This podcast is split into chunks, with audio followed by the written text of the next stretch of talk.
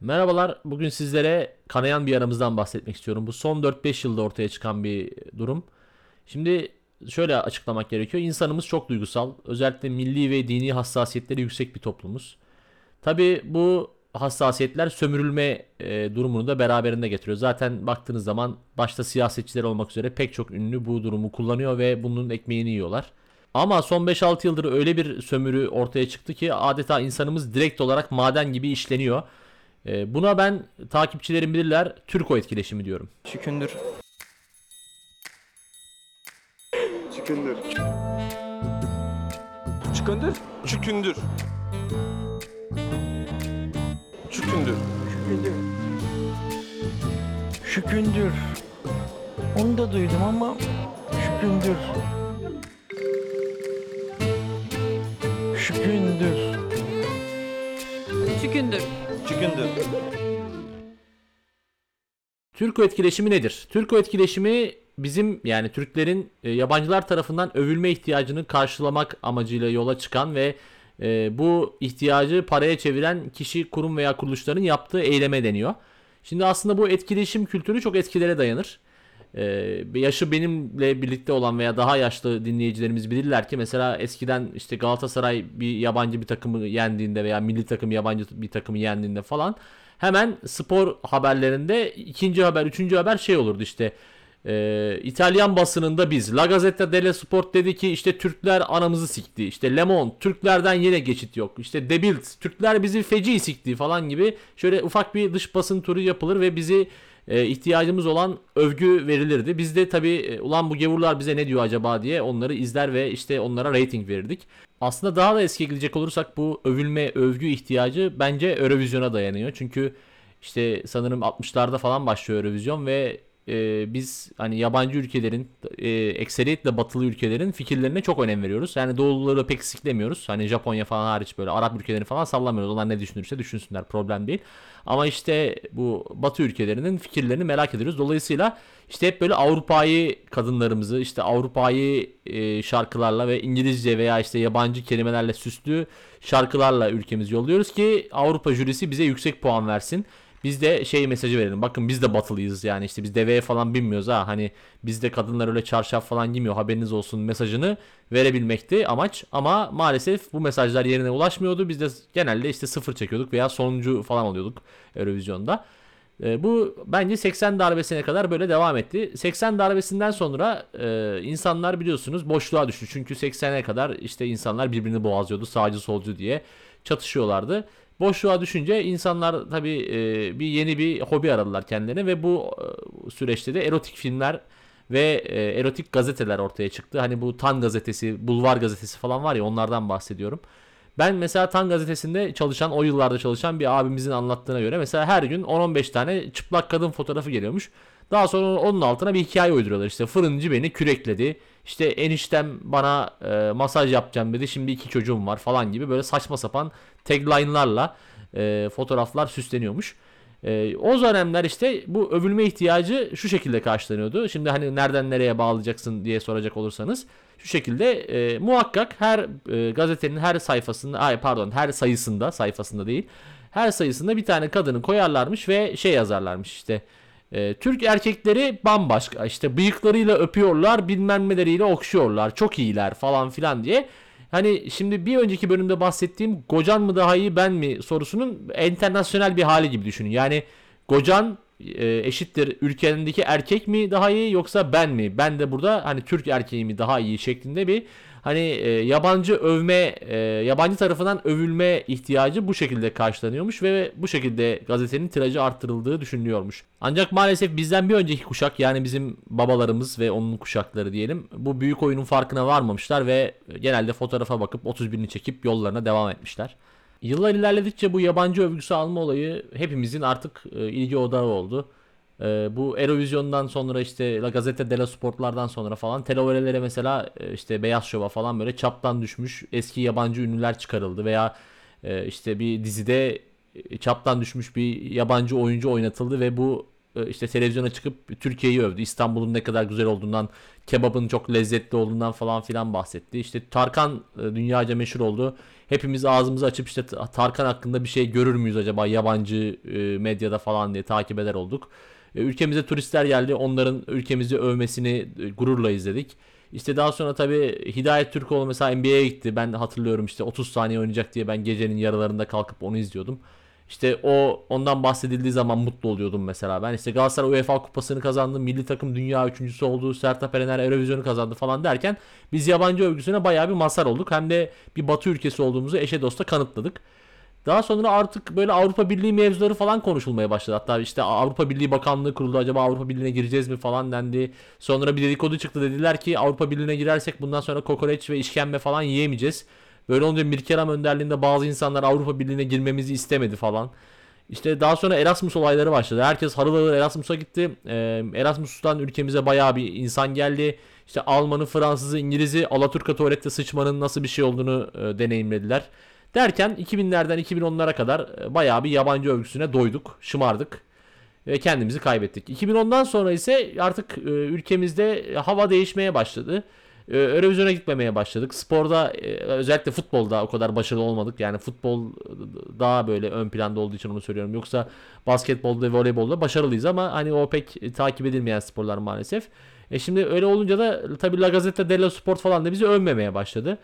E, Hal böyle olunca vatandaş övülmeye hasret kaldı. İşte tam bu noktada da internetin gelişimi ve YouTube'un icadı imdadımıza yetişti. Şimdi olay şöyle işliyor. Mesela diyelim bir İngiliz kulübü bir Türk futbolcu aldı. Ve bunu aslında doğru düzgün oynatmıyor bile. Hani sürekli kulübede bekliyor. Hatta bazen ilk 18'e bile giremeyen bir futbolcudan bahsediyoruz.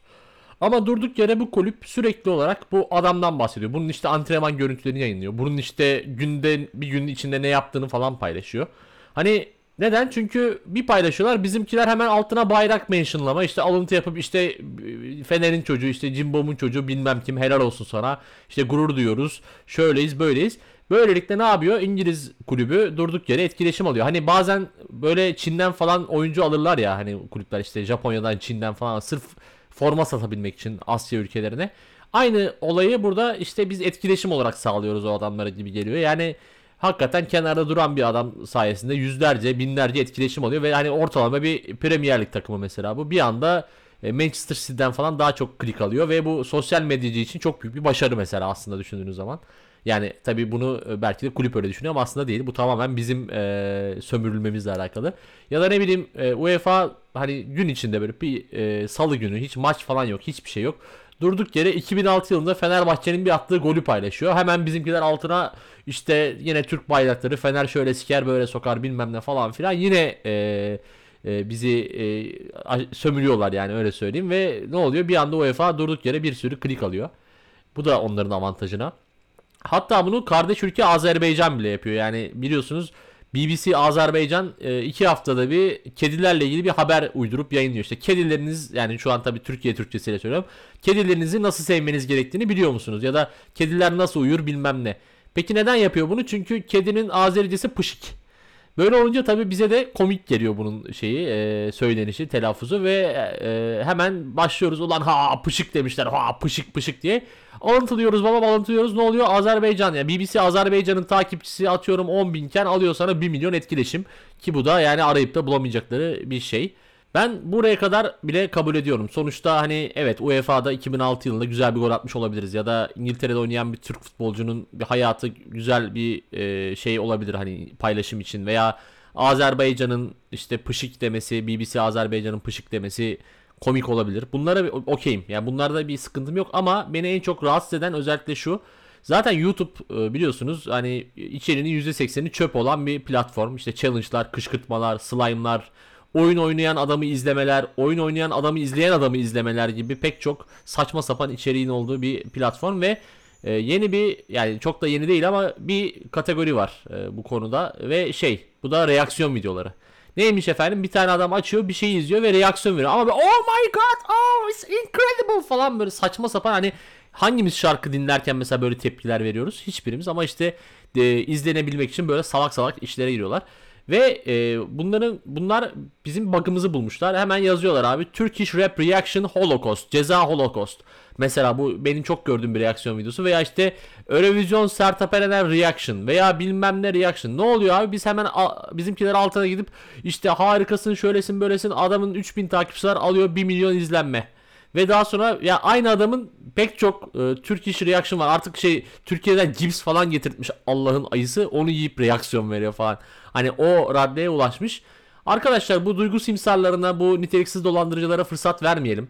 Yani e, kendi vakitinizden harcayıp onlara para kazandırıyorsunuz. Hani e, ba- bari beğenmeyin hani düz izleyin falan yani ne bileyim yani çok merak ediyorsanız da izleyin geçin ama gerçekten insanlara hani siz bir şey kaybetmiyor gibi hissediyor olabilirsiniz ama ne gerek var yani niye bizi böyle bir e, maden olarak görmelerine izin veriyorsunuz? Ey Türk evladı diyorum kendinize gelin diyorum ve diğer kısma geçiyorum.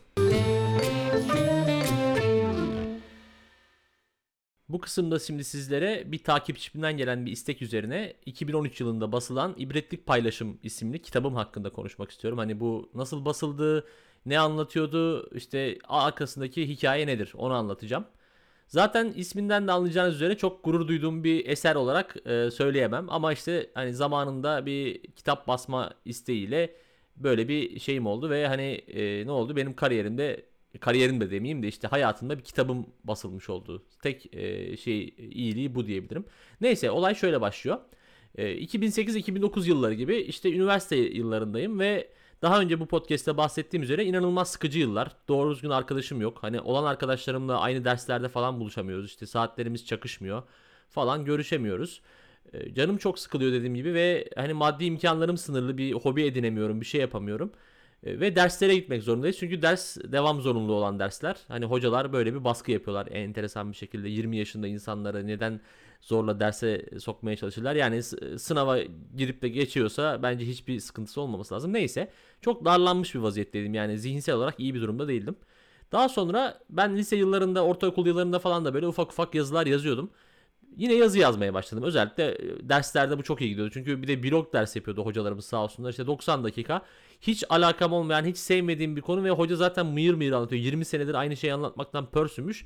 Ben ne yapıyorum? Ben de açıyorum defteri işte arkasına fıtır fıtır yazılar yazıyorum. Yani e, şey oluyor tabi bazen anılarımı yazıyorum bazen hani kurgu yazıyorum bazen anıyla kurguyu harmanlıyorum falan. Böyle kendi kendime yazılar yazmaya başladım. Bu arada bu yıllar tabii internetin olduğu ama sosyal medyanın çok yaygın olmadığı yıllar. Belki Facebook vardı işte o da hani daha ilkokul arkadaşınızı bulun, lise arkadaşınızı ekleyin seviyesindeydi. Hani insanlar sadece bir e, işte ilkokul arkadaşını falan bulup ekstradan bir seks doğar mı? Ekstradan bir cinsel faaliyete girer miyiz umuduyla birbirine eklediği yıllarda öyle hani bir şeyler paylaşmak için falan kullanılmıyordu. Instagram falan zaten yoktu. Bu arada bizim ilkokuldan gerçekten bir kız ve bir erkek birbirlerini bulup evlendiler sonrasında. Onlara da mutluluklar diliyorum.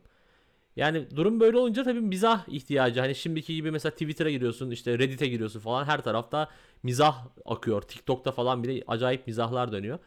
Ee, o dönem tabii şey yoktu yani böyle s- paylaşım siteleri yoktu. Bir tek Bobiler vardı yanlış hatırlamıyorsam. Bobiler.org vardı. Orada da hani zaten oradan birkaç kişi aldı yürüdü şu an hani Educated Year falan oradan çıkmadır. Ee, Daha sonra şey vardı tabii mizah dergileri vardı. Ağırlıklı olarak hani insanların, gençlerin hani mizah e, ihtiyacını giderebildiği yayın organları vardı. Ben mesela penguenciydim. Tabii ki e, uykusuz dergisi çıkana kadar yani uykusuz çıkınca uykusuza geçtim ki, okur olarak kendimi oraya transfer ettim. Tabii ben e, pek çok çizer olmasına, pek çok yazar olmasına rağmen en çok beğendiğim Umut Sarıkaya'ydı. Hatta onun yazılarını da e, defalarca okuyordum. Ve hani sırf para verdik diye sonuçta öğrenciyiz kısıtlı bir e, bütçemiz var. Sırf para verdik Umut Sarıkaya'yı okuyoruz mecbur diye. Onun yanında maalesef Vedat Özdemiroğlu, Alpay Erdem gibi hani mizah demeye bin şahit e, isimlerin de maalesef eserlerini okumak durumunda kalıyordum.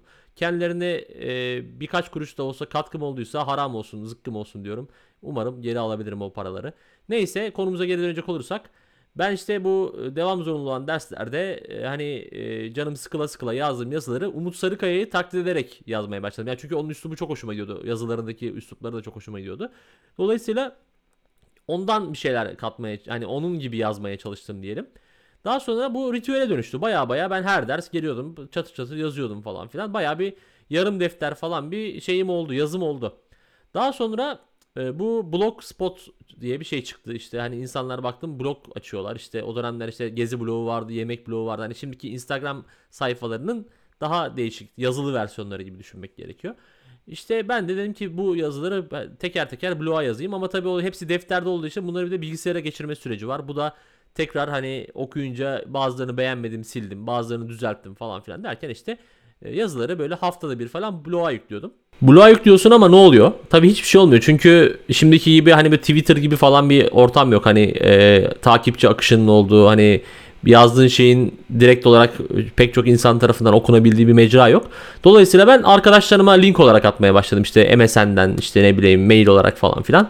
Sonra baktım ki bir bölümünden geri dönüş alıyorum. Bir bölümü hiç sallamıyor. Daha sonra bu sallamayanları elimine edip sadece ilgilenen arkadaşlara yollamaya başladım ve böyle yaklaşık 20-25 kişilik falan bir okur kitlem oldu diyebilirim işte bu blog e, sayfasında. İşte ben yüklüyordum. İşte onlar e, sağ olsunlar hani aa iyi olmuş ya da çok iyi olmamış falan gibi geri bildirimler veriyorlardı. Bu arada tabi blogger size bazı yazarlar öneriyor. Hani şunun blogunu oku falan diye. E, aynı şekilde benim blogu da başka bloggerlara önermiş ve böylelikle birkaç e, bloggerla da tanışma fırsatım oldu. Tabi yüz yüze değil internetten. Hatta birkaç tanesi şu an bayağı yazar oldu. Kitapları falan var işte Ot dergisine falan yazıyorlar. İşte gördüğünüz üzere benim bu noktaya kadar hiçbir kitap basma hani e, bir yazar olma gibi falan bir niyetim yok. Ama tabii küçüklükten bu yana da hep bir şey vardı. Hani bir kitabım olsun istiyordum. Hep böyle çünkü dediğim gibi hikayeler falan yazdığım için hani özeniyordum diyebilirim. Hani ama kendi halimde takılıyordum. Hani öyle bir ben yazar olacağım falan gibi bir iddiam yoktu. Çünkü zaten kalemimin o kadar da kuvvetli olmadığının farkındaydım. Bu sırada ben işe girdim. Daha mezun olmamıştım ama çalışmaya başlamıştım düzenli olarak. Ve iş yerinde e, yani takılırken Twitter diye bir site keşfettim. O zamanlar yeni çıkmıştı Türkiye'de. Ve tek amacım da ünlüleri ve işte ünlülerle ilgili haberleri, işte Eskişehir Spor'la ilgili haberleri falan takip etmekti. E, çok pratik bir site. Sonuçta tıkır tıkır önünüzde sürekli bir şeyler akıyor. Onu okuyorsunuz falan.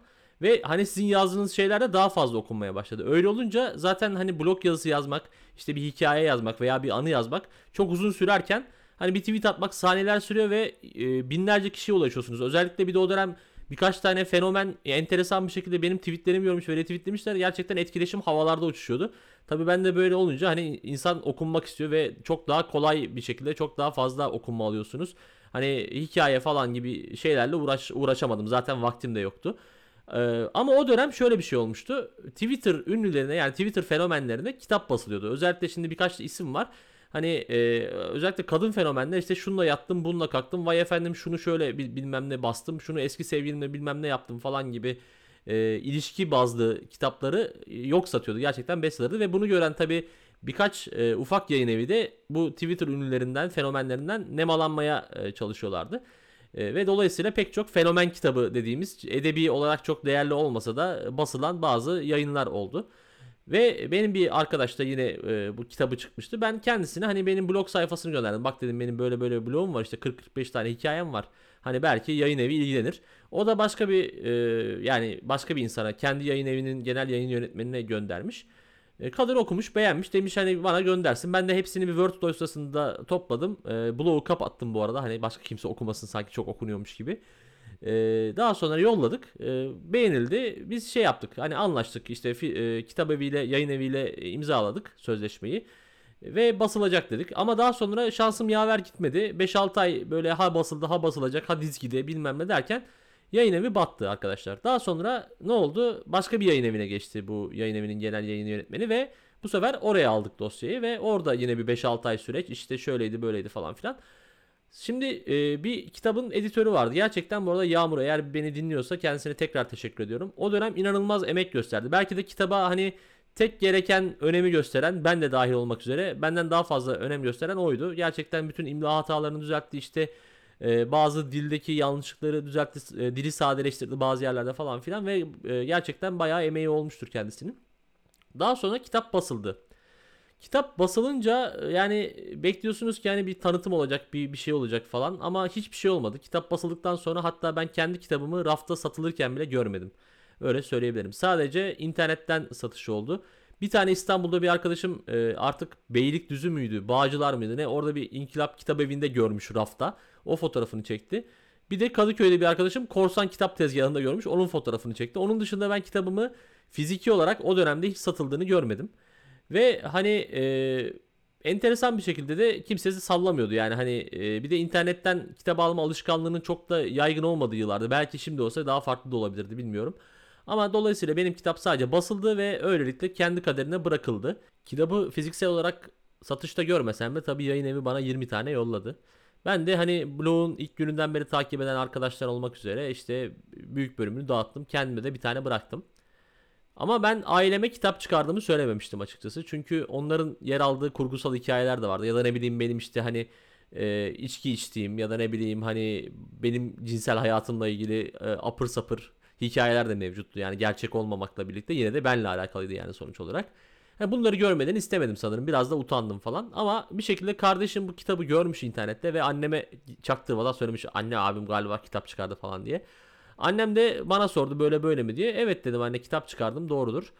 Daha sonra e, kendisi bunu bütün ailemize yaydı. Yani ailemize değil de eşe dosta herkese kimi kimi görsem o Serdar kitap çıkarmışsın hayırlı olsun hadi bize de versene okuyalım falan filan diye. Ya ama sanki hani böyle herkes çok kitap okuyormuş, çok kitap kurduymuş da benim kitapla ilgilenmeye başlamışlar gibi bir durum oldu. Neyse ki dediğim gibi kitap çok fazla satışta olmadığı için ben insanlara ya işte satışta değil falan filan diyerek geçiştirdim.